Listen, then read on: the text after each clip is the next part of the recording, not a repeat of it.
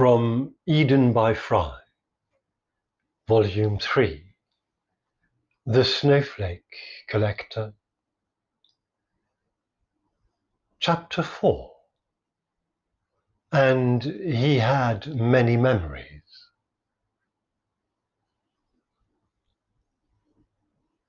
The Snowflake Collector was a lone man, but he was not lonely.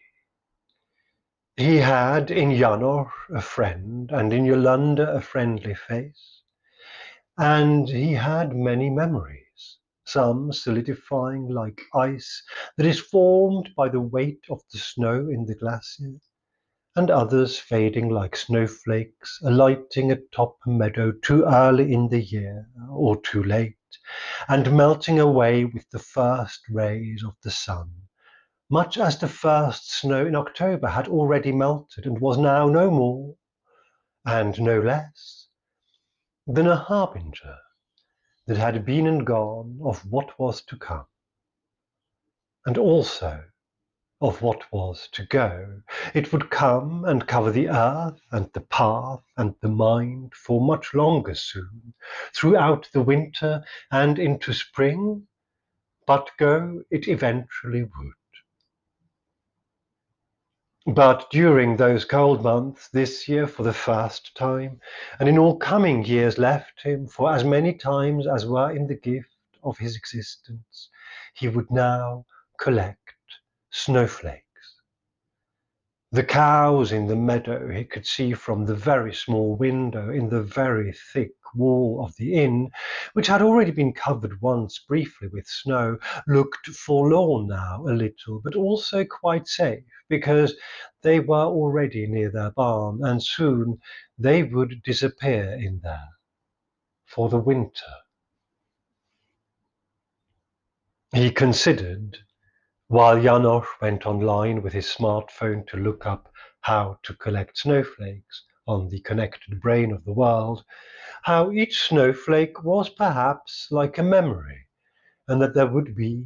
in a lifetime,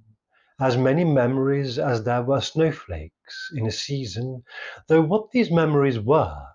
much as what these snowflakes would look like, depended a great deal on the era, the region, the weather, of course, and the altitude, and the many, maybe innumerable, larger and smaller contributing factors, both literal and metaphorical, such as the overall climate and topography, the circumstances and constellations, the chemicals and the particles,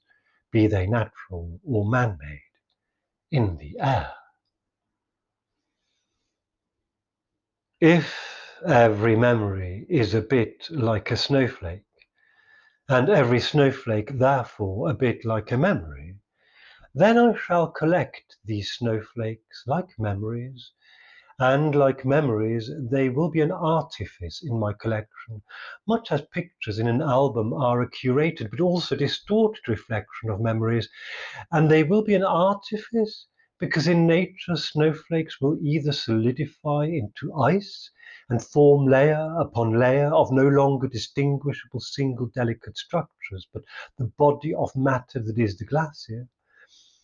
or they will melt away with the sun, sometimes maybe having served a purpose, such as providing a surface for skiers to glide down the mountainside on,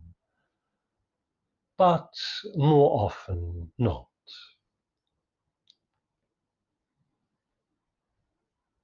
"It's really easy," Janor said after just a few minutes of such contemplative silence, during which, the snowflake collector noted with some delight, it had started gently snowing again outside already.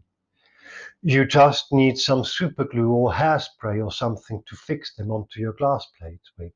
You freeze down the glass plate first so the flake doesn't melt, then you dab or spray on the fixing agent, and you put your snowflake on it, or let one settle. What you get, in effect, is an imprint of the snowflake.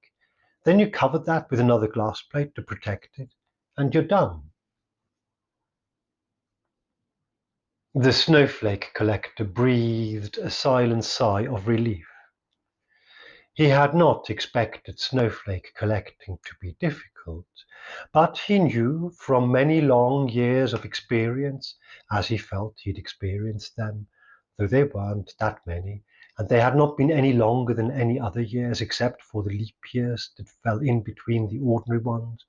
which had been just one day longer, that sometimes the simplest thing can turn out to be fiendishly complicated, and conversely, sometimes the most daunting and difficult task can simply ebb away and turn out to be nothing more than a thing that just needed to be done. So finding, upon the reliable research carried out by Janor on his behalf there and then, that snowflake collecting was really easy came to the snowflake collector as a relief and as confirmation, though no such confirmation was needed, that he was on the right track, that he had found his calling, that the universe, at least this universe that he believed himself to be part of at this moment, was welcoming him into, perhaps even bestowing upon him, this role. And since he had already determined, as irrevocably as could reasonably, or even quite unreasonably, be maintained, to be the snowflake collector, this meant that he and the universe were not now at odds, but in tune with each other. And for that thought alone,